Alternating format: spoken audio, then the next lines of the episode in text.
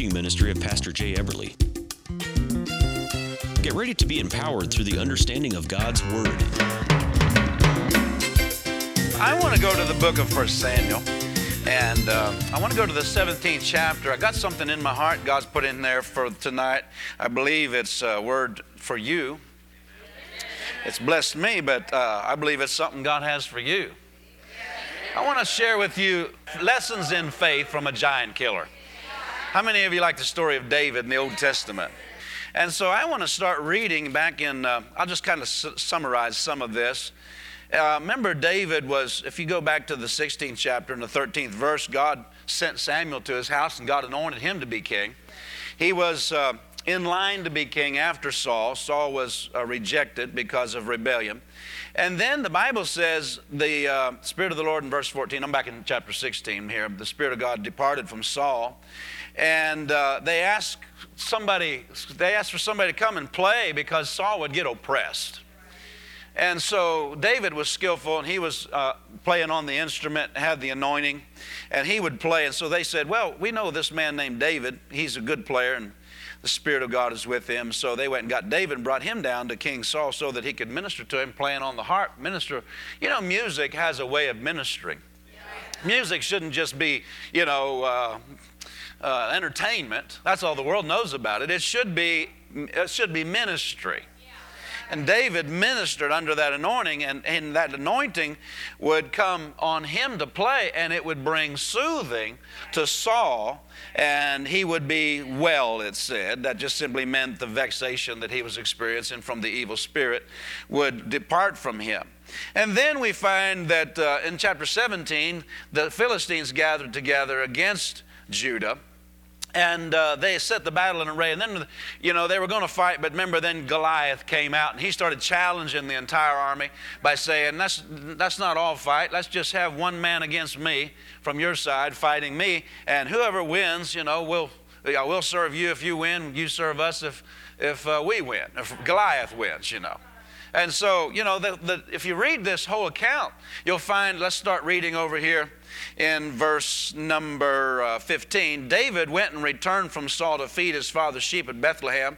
The Amplified says he went back and forth. In other words, he was going down to minister to Saul, but then he'd come back and he would feed the sheep. He's in a transition period, you know. But um, anyway, it says in verse number 16 that the Philistine drew near morning and evening and presented himself 40 days. So this didn't just happen a day or two. 40 days, that's, that's a month and 10 days. He kept going out there every day, saying, Come on, send me a man and we'll fight. And uh, there was nobody in Israel that was bold enough. Nobody had the confidence to go out and fight him. And so, you know, J- David um, was sent down by his father Jesse to check up on the battle, see how it was going. And it talks about how he got there, and we'll skip a lot of verses. He asked about what's going on here, and and uh, and somebody told him, well, this man's wanting somebody to challenge him, and and uh, he said, well, what's the king Saul going to give to the man who fights this battle? And you find down there in verse number 25. Um, that uh, the, the king would make this, whoever fought and killed Goliath, the king would make him rich with great riches, give him his daughter, and that's in other words, he'd be in line for the throne, and make his father's house free in Israel. That means free of taxes and free of serving in things like military and things like that. So that was a pretty good deal. And David uh, asked about this, and he started saying, Well, why is nobody going? Who is this uncircumcised Philistine? He called him an uncircumcised Philistine. He didn't ever, you read the whole count, he never called him a giant. Big and bad. Well, David never saw him big. He ever, because, you know, these guys were comparing all of David's, uh, all the warriors there in Judah were comparing Goliath to themselves. But if you read the whole account, David never called him a giant. And whenever he did refer to him, he said, You're nothing compared to my God. So he didn't compare him to, David didn't compare Goliath to himself, he compared Goliath to God. Yeah. And you know, when you do that, you get the right perspective on whatever you're going through. Well, so and so, so such a big problem in my life. Well, how are they bigger than God? Well, you can just compare them to God and you get, get things into perspective. Faith doesn't look at, at itself. Faith doesn't just keep looking at how, how little my faith is or how little I am or whatever. Faith looks at how big God is. You know what I'm talking about? I mean, just keep your eyes on God. Don't even keep your eyes on people that are walking with God. I mean, they can be an encouragement, but keep your eyes on God. Amen. I used to say, you know, well, I'm just going to minister to the ones that are walking with God. You know, the people that come to and are hungry for God and are walking with God. And I'm just going to keep my focus on them. And the Lord said to me, why don't you just keep your focus on me? Amen. Amen. I never, I, I haven't been discouraged since. Hallelujah. And so then, uh, you know, Eliab, David's oldest brother, he's getting in a fuss with him, saying, "You're just down here checking out and want to, you want a front row seat to the battle." And um, who'd you leave those sheep with? You know, he's, he's messing with him. Then it says in verse 31 when the words that David spoke, because David kept saying, well, uh, you know, somebody ought to take him on. Um, and uh, so the words that David spoke here in verse 31 were heard, which he spoke. They rehearsed them before Saul, and he sent for him. And David said to Saul, Let no, let no man's heart fail because of him. Thy servant will go and fight with this Philistine. Well, if you read the account of the other warriors, their hearts, see, they'd go for 40 days, they're watching this giant come out and, and challenge them. And, you know, he's probably uh, trash talking, you know. He's, he's talking about, he's, you know what trash talk is? He's just talking about how weak they are and messing with them.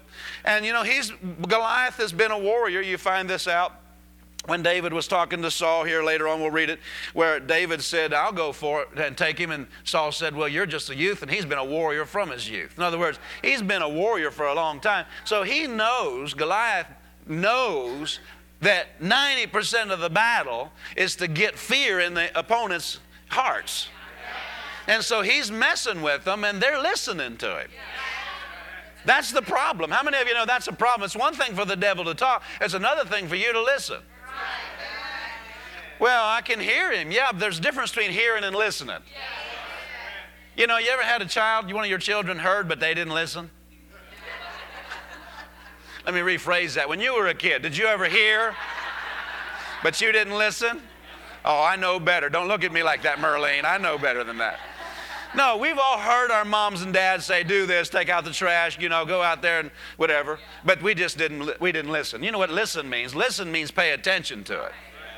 And so, I mean, these guys are not just hearing; they're listening to this this challenge, this this uh, smash talk, or whatever you want to call it. And so David, though, he's hearing it, but he's keep reminds himself of his covenant. So, and he said, let no man's heart fail because of him. In other words, these the soldiers around David, their hearts were wilting. Their faith was withering because they were listening to the wrong things. You know, faith comes by hearing, and they've been hearing for 40 days how my God's bigger than your God, because Philistine, their Philistine God was the one that he would challenge them by, you know. Well, you know, um, so the devil is, is, is kind of trash talking and they're all listening to it, and their hearts are withering. He says, Let not your heart fail because of him. Thy servant will go and fight with the Philistine. Saul said to David, Thou art not able to go up this, uh, against this Philistine to fight with him, for thou art but a youth and a man of war. He's a man of war from his youth. David said to Saul, Thy servant kept his father's sheep, and there came a lion and a bear and took a lamb out of the flock. And I went after him and smote him and delivered him out of the mouth, out of his mouth. And when he arose against me, I caught him by the beard and smote him and slew him. Thy servant slew both the lion and the bear, and this uncircumcised Philistine shall be as one of them, seeing he hath defied the armies of the living God. See, he's not just talking about uh, uh, or talking against the armies, he's talking against God. Fact, we'll read that later here. And so he's defied the armies of the living God. Now, David said, Moreover, the Lord that delivered me out of the paw of the lion and out of the paw of the bear, he will deliver me out of the hand of this Philistine. And Saul said unto David, Go, and the Lord be with thee and Saul You know, you can tell where you're at in faith by what, how you talk about your circumstances. Oh, they're big. David with his armor. He put a helmet of brass upon his head. He uh, armed him with a coat of mail. And David girded his sword upon his armor to and he essayed to go, for he had not proved it, or he tried to go, but he hadn't approved, uh, proved it out. In other words, he hadn't been used to this armor. Besides that, remember King Saul was real large. He's a big man. Um, head and shoulders above the rest, the Bible said. And so he's putting on, David's a little, I think most people agree he's probably 17 years old. he's got this big man's armor on, probably swallowed him up. So he can't really go with all this. It's all too big. And so the Bible says David put him off, and he took his staff in his hand, verse 40. He took his staff in his hand and closed, or chose him five smooth stones out of the brook and put them in a shepherd's bag which he had, even in a scrip, and his sling in his hand, and he drew near to the Philistine. Now, they say Goliath had four brothers. So David got five stones. He was ready for any of them. That's what they say. We, we, they, they say he had four brothers. So it says here that in verse 41, Philistine came and drew near unto David, and the man and the man that bare his shield went before him. And when the Philistine looked about and saw David, he disdained him, for he was but a youth and ruddy and, and, and of a fair countenance. In other words, he hadn't even started shaving yet. And when the Philistine looked about and saw David, he disdained him. Verse 43 The Philistine said unto David, Am I a dog that you come to me with staves or uh, uh, sticks? That means the Philistine cursed David by his gods. And the Philistine said to David, Come to me, and I will give thy flesh unto the fowl of the air and to the beast of the field. Then said David to the Philistine, Thou comest to me with a sword and with a spear and with a shield, but I come to you in the name of the Lord of hosts, the God of the armies of Israel, whom thou hast defied. See, he's talking against not only Israel, he's talking against their God, talking against Jehovah. And so David said, You, you messed up. you messed up. You started defying God. You're not just talking to a man here. You, you, you touched the Almighty. You spoke against the one who's all powerful. He said, I come to you in His name, the one you defied. This day, now here's a 17 year old kid talking. This day will the Lord deliver thee into my hand. I will smite thee and take thy head from thee. I will give the carcass. Uh, uh, will give the carcass of the host of the Philistines this day unto the fowls of the air. He's telling I'm taking on the whole army. How on earth is a little kid going to do that? Let's keep reading. To the wild beasts of the earth, and all the earth, that all the earth may know that there is a God in Israel. See, his motives weren't for fame or anything. He was he wanted God to get the glory. And all this assembly shall know that the Lord saveth not with sword and spear, for the battle is the Lord's, and he will give you into our hands. Came to pass when the Philistine arose and came and drew nigh to meet David, that David hastened and ran toward the army to meet the Philistine. So David's not shaking here. He's going towards the, the, the Philistine ran towards him, but David took off running in the direction of the Philistine. He's not afraid, is he? David put his hand in his bag and took thence a stone and slang it, smote the Philistine in the forehead, that the stone sank into his forehead, and he fell to his face, uh, fell uh, upon his face to the earth. So David prevailed over the Philistine with a sling and with a stone, and smote the Philistine and slew him. But there was no sword in the hand of David. Therefore David ran and stood upon the Philistine and took his sword and drew it out of the sheath thereof, and slew him and cut off his head thereof. And with the and, and when the Philistines saw their champion was dead, they fled. and the men of Israel and of Judah arose and shouted and pursued the Philistines until they until thou come to the valley and to the gates of Ekron, and the wounded of the Philistines fell down by the way of Shaaraim, even unto Gath and unto Ekron. And the children of Israel returned from chasing after the Philistine, and the, they spoiled their tents. In other words, they gathered up everything they left behind. And David took the head of the Philistine and brought it to Jerusalem, but he put his armor in his tent. So he's holding the head. That's amazing, isn't it? He put the armor in his tent. And when Saul saw David go forth against the Philistine, he said unto Abner, the, co- the captain of the host, Abner, whose son is this youth? And Abner said, As thy soul liveth, O king, I can't tell. In other words, I don't even know. He didn't even register with the army. and the king said, Inquire thou whose son the stripling is. Now, we'll get to that word eventually. That's an interesting word. And as David returned from the slaughter of the Philistine, Abner took him and brought him before Saul. Look at this, with the head of the Philistine in his hand. He still got the head of the guy. I mean, he's got an attitude about this. He's got him by the hair, holding the head. And Saul said unto him, Whose son art thou? young man? And David answered, I am the son of thy servant Jesse the Bethlehemite. Praise God. well, you've heard me say it before, but that's how you get ahead in life. Ahead, you know, that's how you get ahead in life. Praise the Lord. Let's let David teach some lessons, some faith lessons, and maybe we can learn from somebody that's a giant killer. Anybody ever had giants stand up in front of you and said, "Not not this way. You can't come through me." Well, let's learn how to take them. How many of you want to learn something here tonight? You know, if David was here tonight, he'd say, Well, you read my story, and you might have thought, you know, the battle was with flesh and blood. But he said, Really, the real battle was something that you couldn't see. The real battle was what you couldn't see, it was spiritual. The first lesson he would teach us, the, the, the, the, lesson in faith, how to take your giant, is that the battle was really spiritual, although it looked like it was with flesh and blood.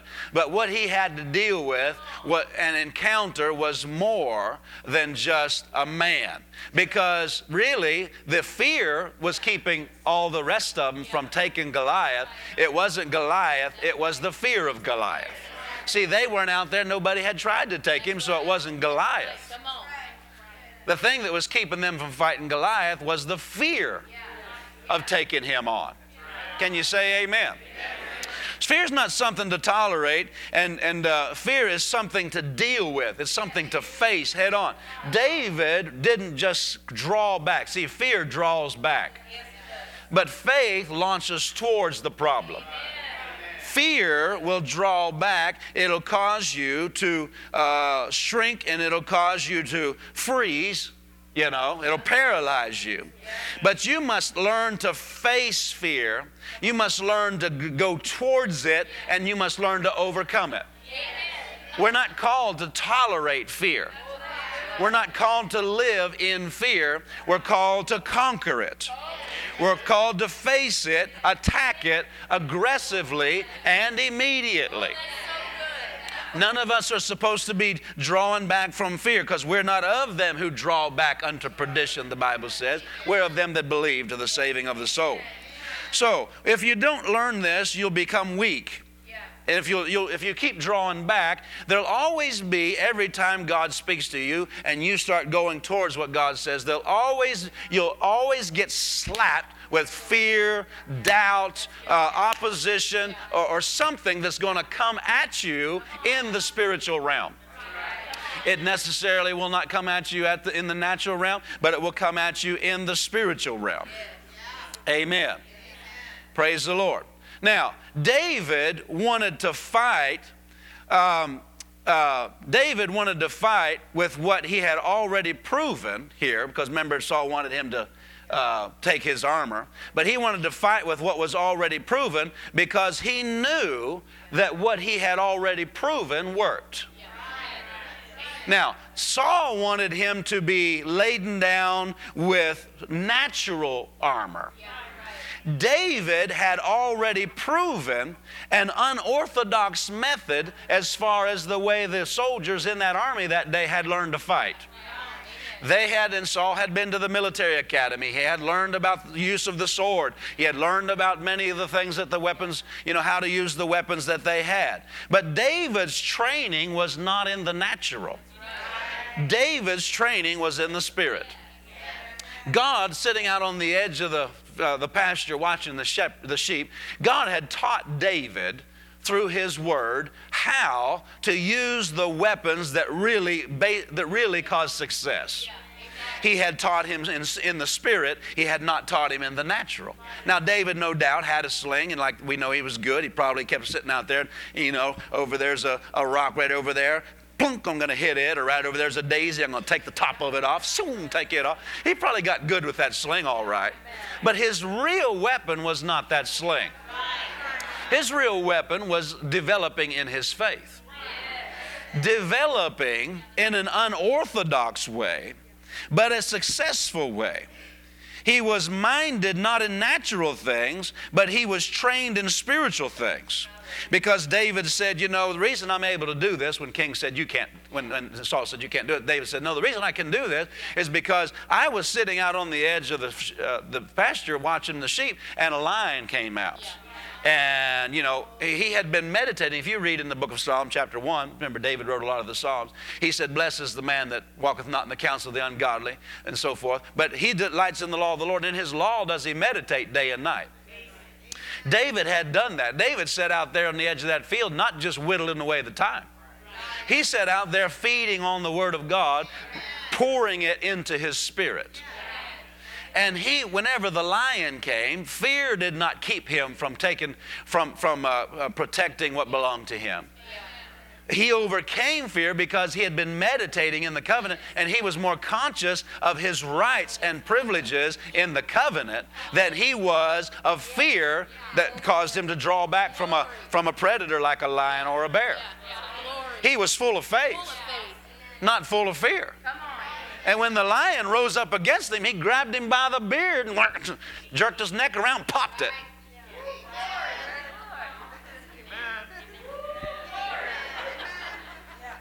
Hallelujah. And David said, I did it with the lion and the bear, and this uncircumcised Philistine is going to be the same way. Can you say amen?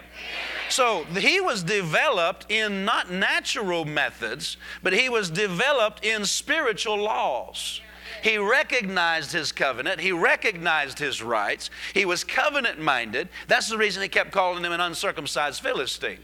Uncircumcised is a reference to a man without a covenant.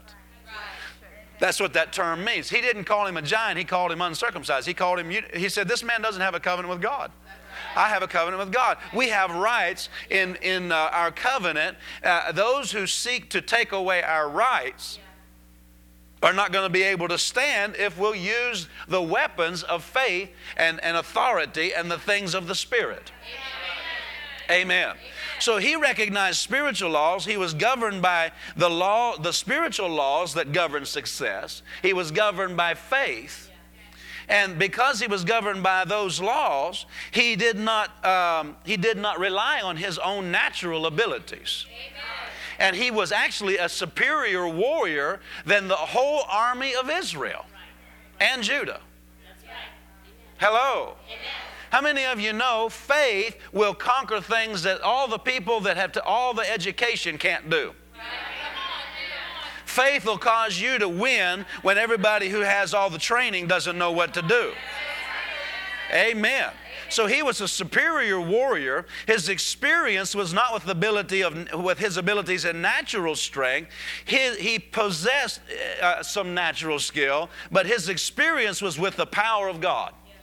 His experience was with God's faithfulness, and his experience was with his exercising of his faith. He practiced in spiritual weapons. Amen. Amen. You still there? He got used to them. So many of us are used to reaching up into our mind for some kind of natural weapon, and we're used to that, and we're not skilled whenever the enemy comes and says, Boo! We're not skilled in reaching down in our spirit and taking the sword of the Spirit, something spiritual, and saying, It is written, and choom, cutting his head off. We're not experiencing that because we're used to reaching up into our mind and looking for something in the natural or some kind of skill, and we come up empty handed. Amen. We're looking for natural weapons. But see, practice. Don't just wait until you get a, you meet a giant. Practice. There's another lesson that the giant killer, if he was here tonight, would share. He'd say, "Don't wait for the giant to show up. Practice on the lion. Practice on the bear."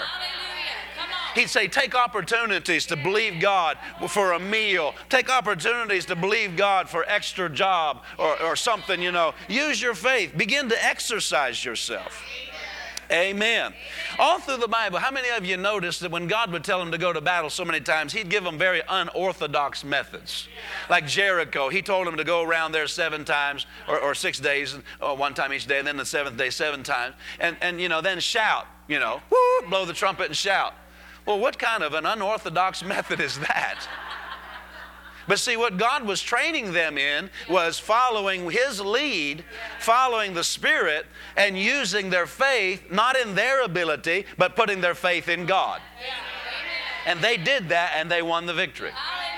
Then God tells Gideon, I want you to go fight, uh, what was it? I think the uh, Philistines or whoever it was. And uh, Gideon had a big army, and God said, That's too many.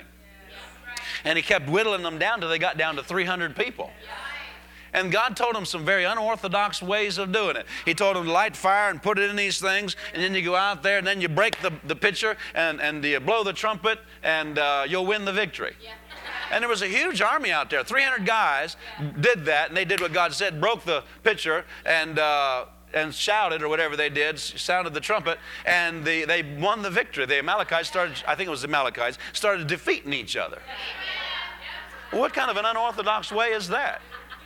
You know, really what it is is God's telling them to put their faith in Him and just do what I tell you to do and don't try to figure it all out and don't depend, get this, don't depend on your natural abilities. And besides that, on top of that, whenever you do it in an unorthodox way or however God tells you, He's going to get all the glory. Yes. Hallelujah.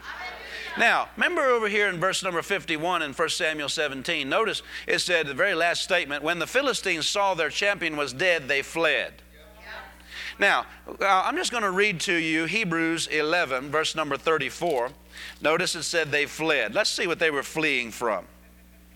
Hebrews 11 34, he said, Through faith, men quenched the violence of fire, escaped the edge of the sword, out of weakness were made strong, waxed valiant in flight, in fight, turned to flight the armies of the aliens. And notice he said they did that through faith. Now, how did David turn to flight the arm, an entire army? One 17 year old kid. Yeah. Hasn't started shaving yet. I'm taking your head off today. Probably doesn't even have a big chest yet. You know, he's probably like, you, know, you know what I'm talking about? I mean, he's out there and he's talking, he's talking trash talk to the Goliath. And not only did he say he was going to take Goliath's head off, he said in verse 46, he's going to feed the carcasses of the entire host of the Philistines to the fowls of the air. How on earth did one 17 year old kid take the whole army out? Through faith.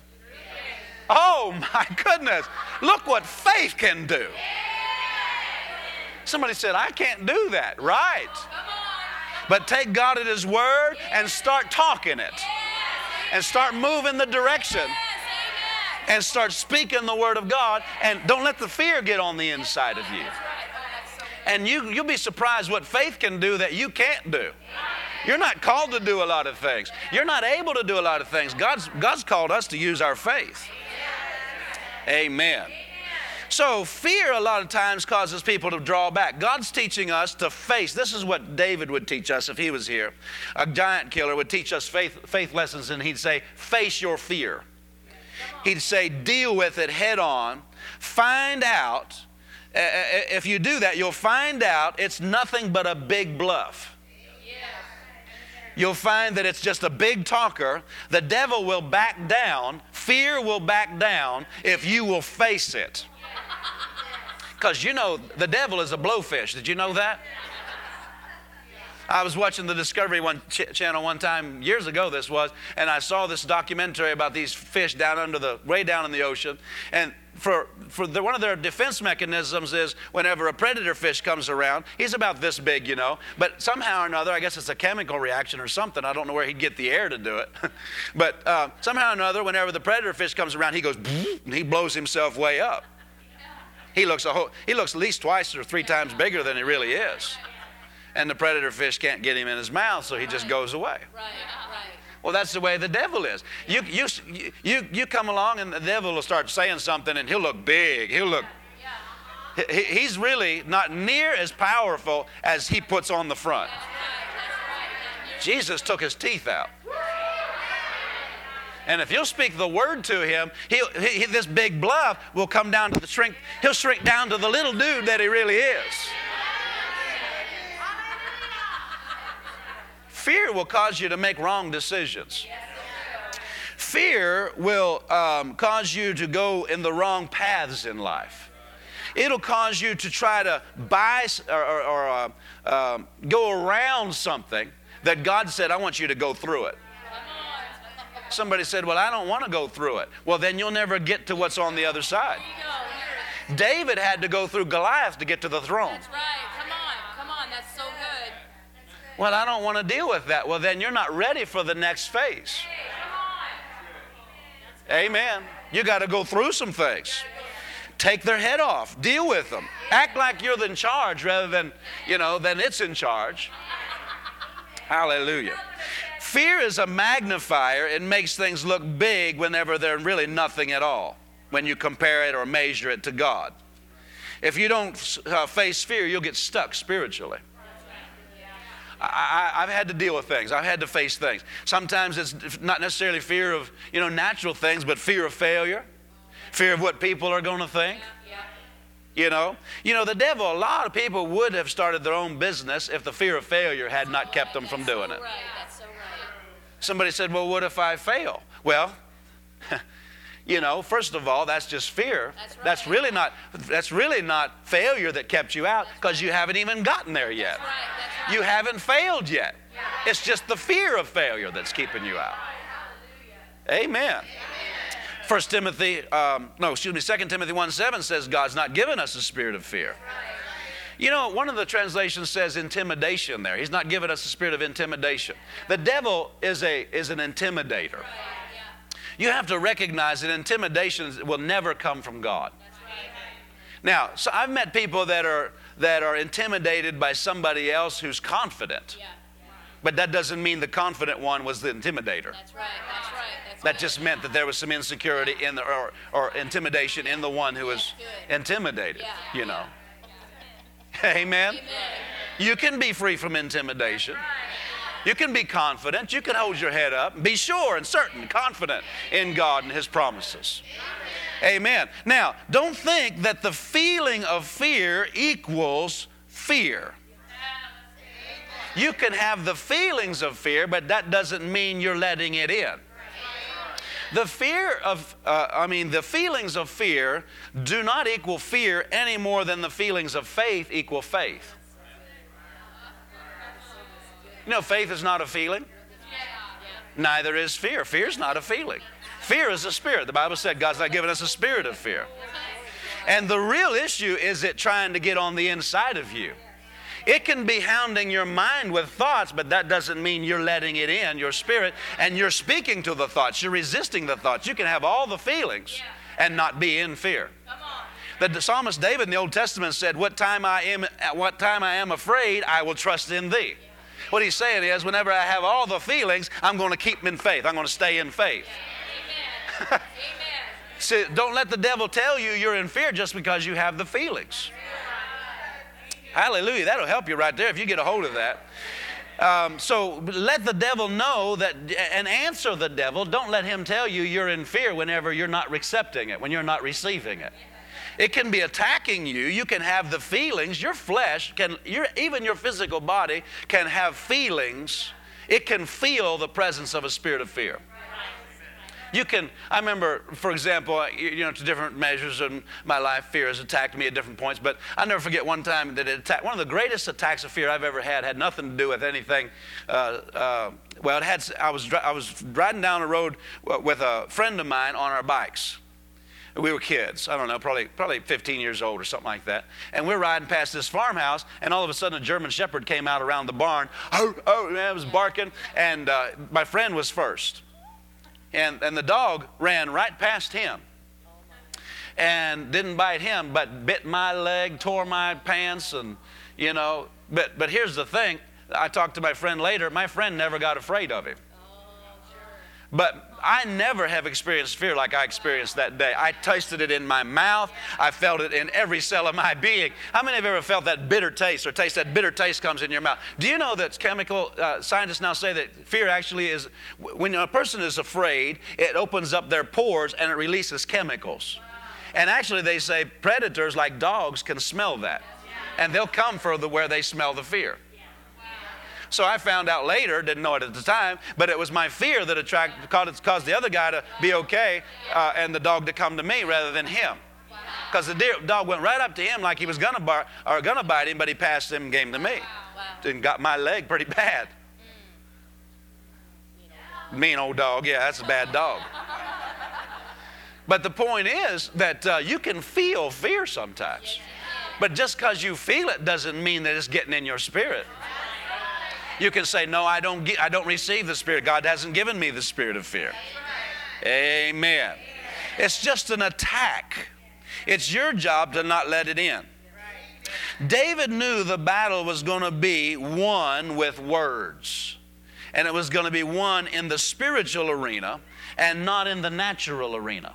David knew that he wasn't a match for Goliath naturally. He was going to have to deal with it in the spirit. And by not accepting the fear, David won.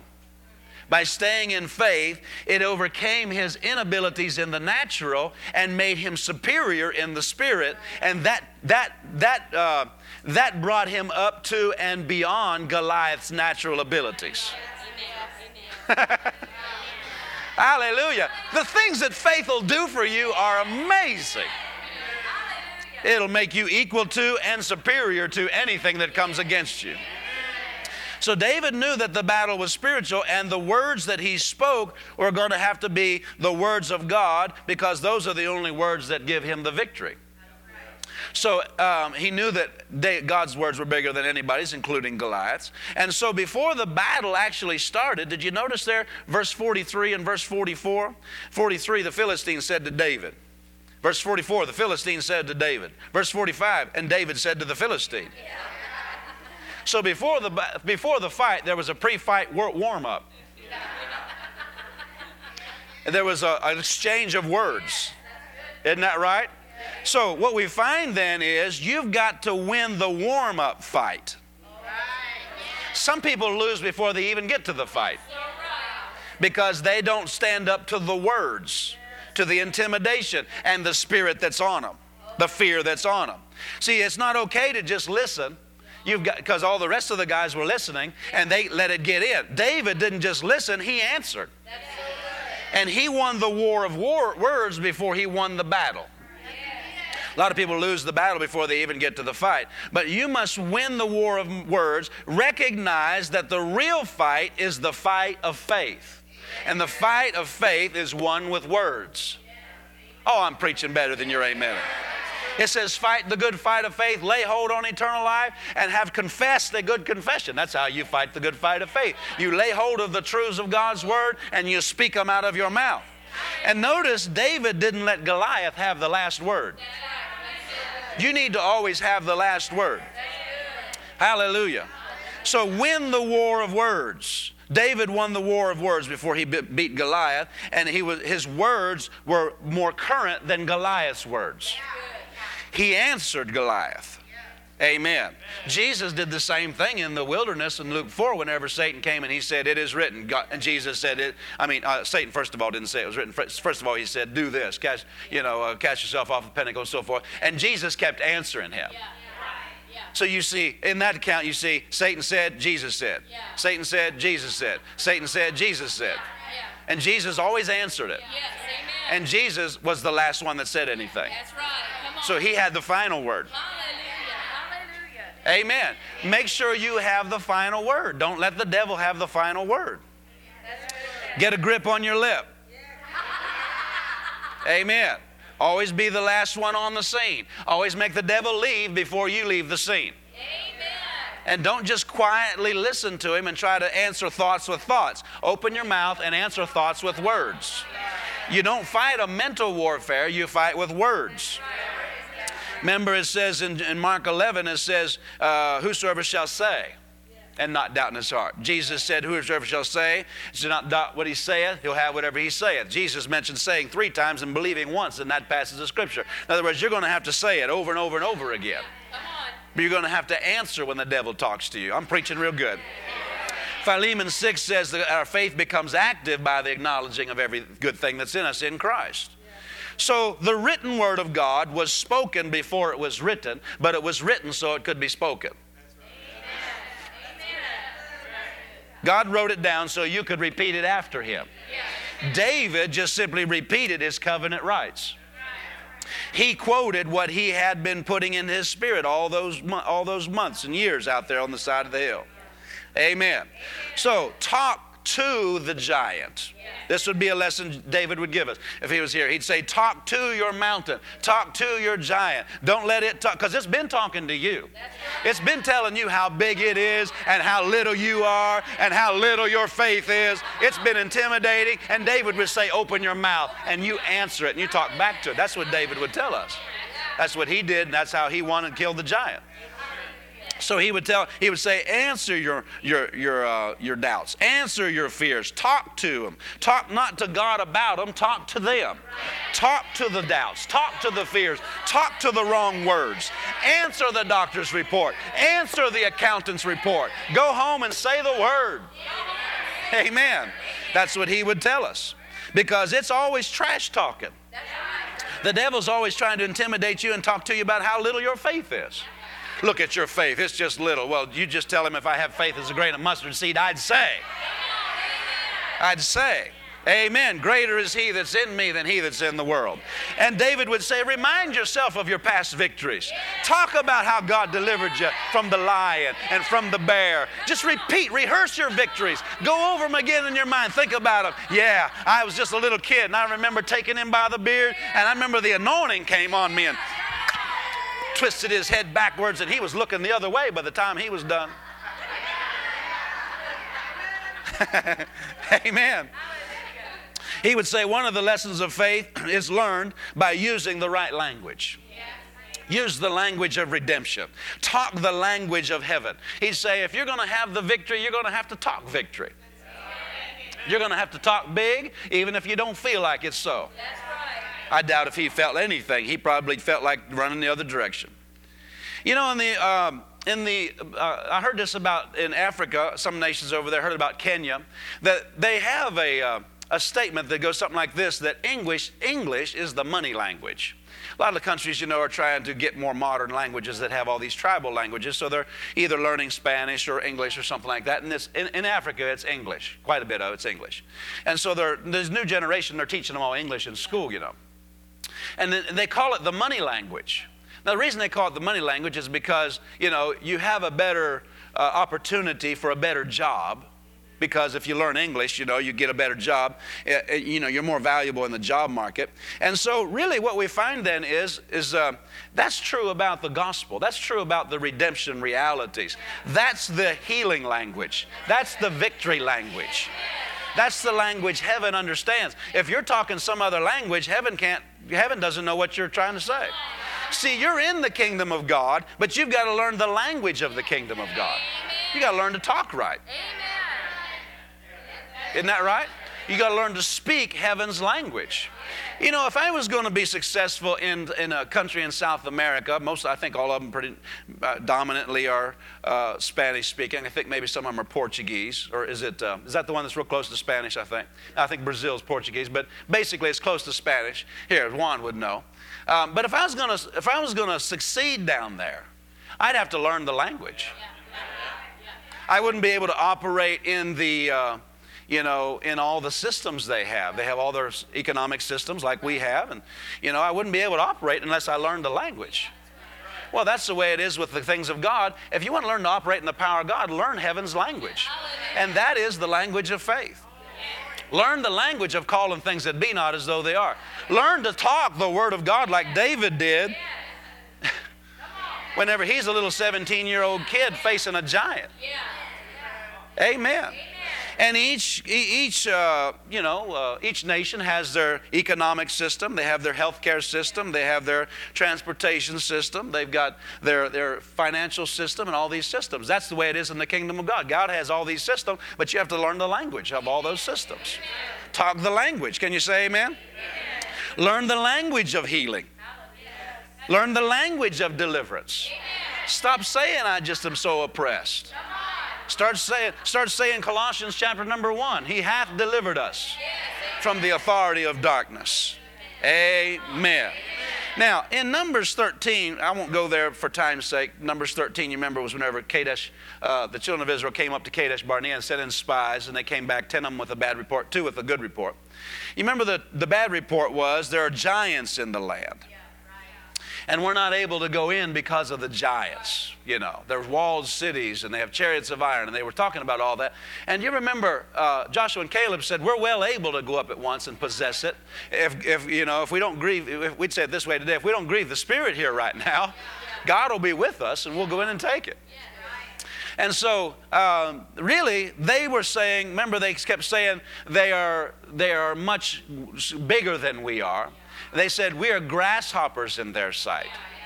And he said, So, we're, so we were in their sight. which is really kind of foolish because they were spies. They didn't. They weren't going in and taking a survey and say, "Hi, we're we're representing the nation of Israel, and we're taking a survey because we want to attack, and uh, we're taking a survey. How do you see us compared to you? You, know, you, you just don't do that." But they were quoting what the people, what they thought the people were saying. They said, We are grasshoppers in their sight, which is probably not, the, the, people probably didn't even know they were going to attack. And if they did, they weren't talking to them about it. Amen. And so, really, what they were what they were repeating was what the devil was telling them.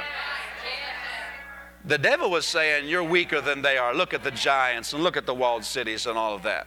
So um, they said, We can't go in. And you know, that generation didn't. You remember that? They were uh, wandered in the wilderness for 40 years and never did go in. The next generation, with Joshua and Caleb, went in and took it. But the point is this the giants were, weren't their biggest obstacle.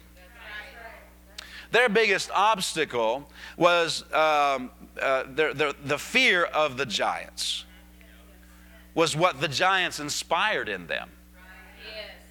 You know, you got to be cautious of what what reports that is on the news is inspiring in you. What the doctor's saying is inspiring in you. You can't let it get in. The reason that the giants weren't their biggest obstacle is they never were in battle. They never faced the, the giants in battle. They never, they never stood in, in battle against them. They never fought them or anything. And so that, that's proof that the giants weren't really what kept them out. Isn't that right? What kept them out was the fear of facing them. Now, get this what defeated them was fear. Isn't that right? Oh, some of you is getting this. That was what the giants inspired in them, and that was a spiritual thing, not a natural thing. Amen. Now, look here in verse number 32 he said, uh, David said, Let not your heart fail because of him. So their, the fear was causing their hearts to wilt. Remember, I said, I think on Sunday, I mentioned, what was it, Luke 21, 26 or something like that, where it says men's hearts failing them for fear. That could be heart attacks, physical hearts, but it, I think really the main issue is men's spirits failing to yeah. produce because fear will uh, neutralize faith because of fear of looking for all these things that are coming on the earth, he said men's hearts failed to produce. So, really, really, David was saying here, these, the, the rest of the army, uh, their hearts kept them from operating in the power of God. The fear that got on the inside of them kept them from operating in that. Can you see that? So, David would say, don't listen, start talking back, start answering, start talking uh, to the enemy. Isn't that right? Don't let the, the talk make your decisions for you. Don't start reacting to the talk, to the fear. Oh, this will help you. This, you, if you rather than just hear a good sermon, if you'll just take this and apply it to your life and start facing some things, it'll change some things for you. Amen. So every battle is spiritual in nature at its core. That's really where the real battle really is. On your own, yes, the giants are bigger than you, but see, you're not going on your own. God told them in Deuteronomy 7, 1 and 2, and Deuteronomy 9, 1 through 3, He told them, You're going up against nations that are greater and mightier than you are. Yeah. But He said, I'm going with you, and you're going to take them. Amen. So God wants you to take things that are much bigger than you, much bigger than your education. Amen. You know, I know a lot of people that have a, a lot of PhDs and stuff at the end of their name, DDDs and XYZs, that aren't making near as much as I am Hello. through the investments and things we're doing. Yeah, you understand what I'm talking about? Yes, See, they're relying on their natural ability, but I'm relying on the power of God. I'm relying on wisdom from heaven. Oh, yeah, I'm taking things that are bigger than I am, bigger than my education. Excuse me while I shout a little bit. Glory to God. Amen. You're not on your own. You're going with Him. He's on the inside of you. Greater is He that's in you than He that's in the world. So He's strong, and you're strong in the power of His might. So the key is to tackle the giant of fear immediately and don't let His voice Don't give time for his threats to sink into your mind, to work in your thought life. See, don't wait, don't listen to things for a while and then start dealing with it. It'll start to already get in. So deal with it, face it. Why did Goliath trash talk? He knew this is part of the battle. You gotta, you gotta get your enemy in fear. Now, David called him an uncircumcised Philistine. That's a man without a covenant. You know, um, covenant really um, is something that, is, uh, that this whole thing is based on. You have to know your rights, you have to know your inheritance, you have to know your joint heir with Christ, you have to know what belongs to you and not let, let the enemy say what you can have or not. Let, let the covenant tell you what you can have. And when it says you can have something, don't let somebody that's perched on it say you can't. Amen. See, if you have the title deed, which Hebrews says the Word of God shows us the title deed, and we have faith in the title deed, it's the evidence of things not seen. If you don't see your healing yet, but you have the title deed to it, that's ownership. So, what determines ownership is not who's camped on it, it's who has the title deed. And in the kingdom of heaven, there are no such thing as squatters' rights. You know what squatters' rights are? We, we lived in Oklahoma for, what was it, 16 years, and we, we always heard about the Oklahoma, was that called? Land rush or whatever that was called. Where they all, they, they let, they let people just take off and go, go find some land and squat on it, basically. And uh, that was your land if you, if you went and squatted on it. But there's no such thing like that in the kingdom of God. Just because the devil ran over there and sat down on your healing doesn't mean it's his. See, Goliath said, Not, not, not here. And, uh, and David said, Well, I'm going to come for you. And he said, Over my dead body. And he said, We can arrange for that too. We'll arrange for that. Praise the Lord. So it's a covenant battle. Know what your rights are. By meditating in it, it'll build faith on the inside of you and cause you to stand up and begin to possess. Amen. You have to practice standing against the enemy. Practice on smaller things standing against the devil trying to rob you of smaller things. Here's another lesson in faith from a giant killer practice using your weapons because the weapons of your warfare are not natural. Practice exercising authority in faith. Amen? Faith will take on anything. I love a statement that uh, Mark, I don't know if you know who Mark Hankins is, but he makes this statement. He said, Faith will make a tadpole slap a whale. Just like, Get out of my way. Faith just has that in it. Faith will take on things. Just, that's just the, the spirit of faith is a go get it, possess. Nothing's too big for my God kind of a spirit.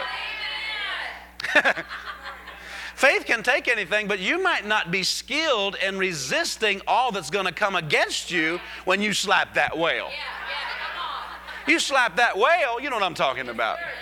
You slap that whale and he swishes his tail to turn around and face you, that swish is going to create a current that you're not used to. Come on, come on, You're just a little tadpole and that swish is going to take you all the way, you know. And if you're not used to standing in faith whenever the current is just pushing you the opposite direction, then you better practice on some, some little fish or something like that. Amen. If you're not used to resisting the trash talk, if you're not used to casting down imaginations, if you're not used to the pressure to quit, you might want to start on something smaller. Amen. And you'll be glad you did because whenever the giant shows up, you'll be ready for him because you were practicing. David was sitting out on the edge of that hill practicing. When the lion came out, he said, I'm taking this, but I'm taking him by faith. Then the bear, and he was ready for Goliath because he exercised himself. He kept practicing. Amen. Amen. You still there? You're going home? All right. Now, with that in mind, let's just wrap this up. Um, we we recognize because of faith. David would say this also. You're not going to be ready for the throne if you don't confront your Goliath. Your Goliath is the thing that just seems to just stand blocking your way, just stand in your way, trying to keep you from going forward. He said, You're not ready for the throne if you don't. The throne is on the other side of your Goliath. What is it that fear keeps, what, what is it that you keep going up to and fear keeps knocking you back? What is it that keeps, keep, you know, you ever noticed in, in all of our lives, you probably noticed this in your life, I noticed it in my life. Uh, you notice there can be cycles if you're not careful. You come up to something and it slaps you back. You come up to it again after you get over that. You say, Well, you know, I'm tired of that. I'm not going to. And so you come up to it again and it slaps you back. And before you know it, you're going in cycles. Every, every few weeks or every few months, you're just going up and then it intimidates you and you draw back. Come on, come on. Well, faith says, I'm, not, I'm, I'm tired of this cycle. And I'm going to deal with my Goliath. I, there's something on the other side of my Goliath. David, for David, it was the throne, you know. And he said, I'm not getting there because this thing, this, this fear keeps slapping me back. Or whatever it might be. It could be other things in each of our lives. So there's, a, there's something on the other side of your Goliath. And you're going to like what's on the other side of your Goliath. Otherwise, why would Goliath be trash talking so much? Amen.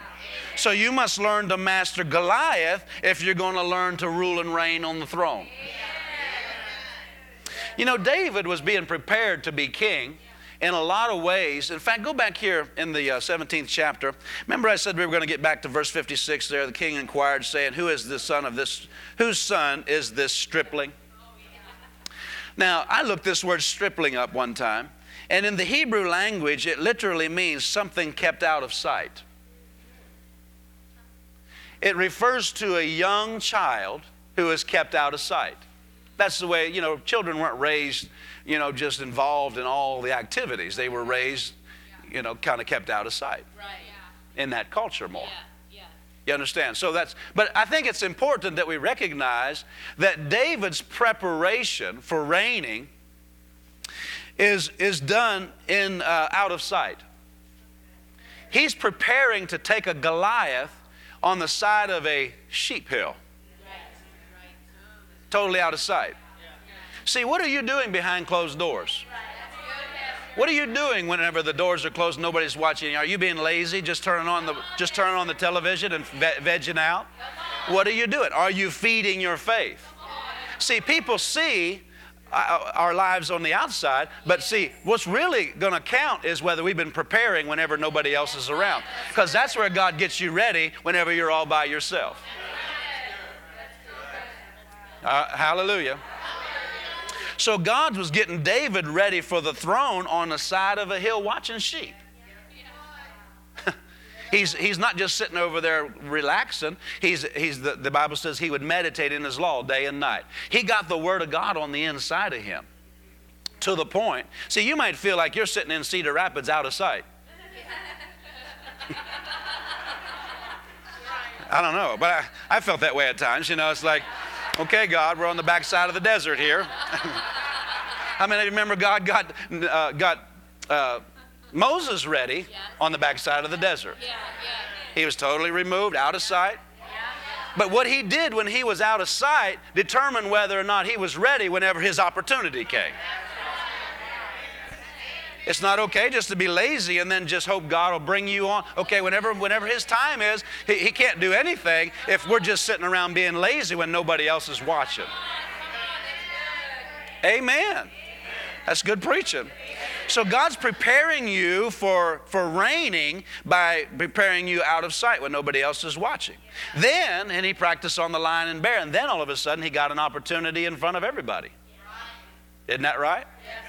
So God began to move him, and then on the other side of that was his, was his throne. Now, in Joseph's case, if you actually study Joseph's account, God was preparing him to be number two in the nation of Egypt in, the, in, a, in a dungeon as a prisoner. He was staying faithful to God. He didn't get, uh, you know, bitter whenever people treated him wrong. So, really, God was preparing him. Remember, he was actually controlling the whole economy of Egypt by the time he was done. He was running all the, uh, remember, seven years of good, good crops was going to be followed by seven years of bad crops. And, and uh, he told the, the interpretation of the dream that the king had. And, and so the king put him in charge of preparing for the seven bad years. So he's running the whole thing. And when it came time for him to run the, the resources of the main, the main large nation on the whole planet, he was ready. But where did God get him ready? It was he didn't even have any money in his hands when God was getting him ready. He was getting him ready in the dungeon. He was getting him ready in a prison cell. Now, somebody said, well, how did God prepare him to, make, to, to handle money whenever he didn't have any money? Because the real issue is not a money issue, the real issue is a faith issue. He stayed in faith whenever, whenever it looked like what was God had said was going to come to pass, or it looked like it wasn't going to come to pass. Amen. It's all about faith. Now, here's another lesson David would say in his lessons of faith. Go back to the book, uh, you're here in the book of 1 Kings, the 17th chapter. Go back to the 13th verse of the 16th chapter. Samuel took the horn of oil and anointed him in the midst of his brethren, and the Spirit of the Lord came upon David from that day forward. So Samuel rose up and went to Ramah. You know Samuel went to Ramah? now, in the 16th chapter, I just quoted 1 Samuel 16 13. That's all before the, the rest of the 16th chapter and chapter number 17. Remember, Saul had disobeyed and rebelled. God said, I'm not going to use him as king. I'm going to find me somebody else who will be a man after my own heart. God found David, and God uh, sent Samuel down to Jesse's house, and God anointed David to be king in Saul's place. Amen? Amen. David would say, Here's another lesson in faith. I was anointed to be king, but I fought for my king. Under my king. I didn't fight for the position of being king. In other words, what God had called me to, I didn't fight flesh and blood to get there. This is a lesson in faith for all of us. Are you still there? In other words, faith lets God get you into the right position that God wants you to be in. It doesn't have to fight other people in order, that maybe aren't obeying God or whatever in order to get there. He was anointed to be king long time before he actually stood in that place. But after he was anointed to be king, in chapter 16, verse 14 through 22 or 23, he ministered to his king. Yeah, yeah. He ministered to the one who God said, You're going to replace because his heart's wrong. Yeah, he served him, ministered to him, played for him so he wouldn't be vexed so much. Hello? This is a lesson in faith. Faith doesn't have to push its way into whatever God's called it to. Faith lets God get us there. Then in chapter 17, faith fought for his king. His own king wasn't going to battle because he was afraid. And David said, I'll go for you, I'll fight for you. So rather than fight the king, he's fighting for him, he's serving him when the king wasn't even right. Well, how much more should we be doing that rather than fighting for the position we think we're supposed to have and maybe eventually God does have plan for us to have? Why can't we just serve somebody else and let God do the promoting? See, faith, faith, David would say, here's a lesson in faith. God promotes, you don't have to fight your way into, into position. You don't have to fight for position. You don't have to compete. You don't have to pull somebody else down so you can get up. Amen. He wasn't divisive. David would say faith doesn't get into strife. David would say faith doesn't try to get my way regardless of how it's going to affect the whole nation. See, that would have created division in the whole nation, wouldn't it? have? And it eventually did because God started doing it in his timing. But then, then God turned everybody toward David. But David didn't fight in the flesh for that. Amen. He used his faith on behalf of the one he was serving under. He didn't use his faith to get his position. He used his faith to serve him and let God give him that position.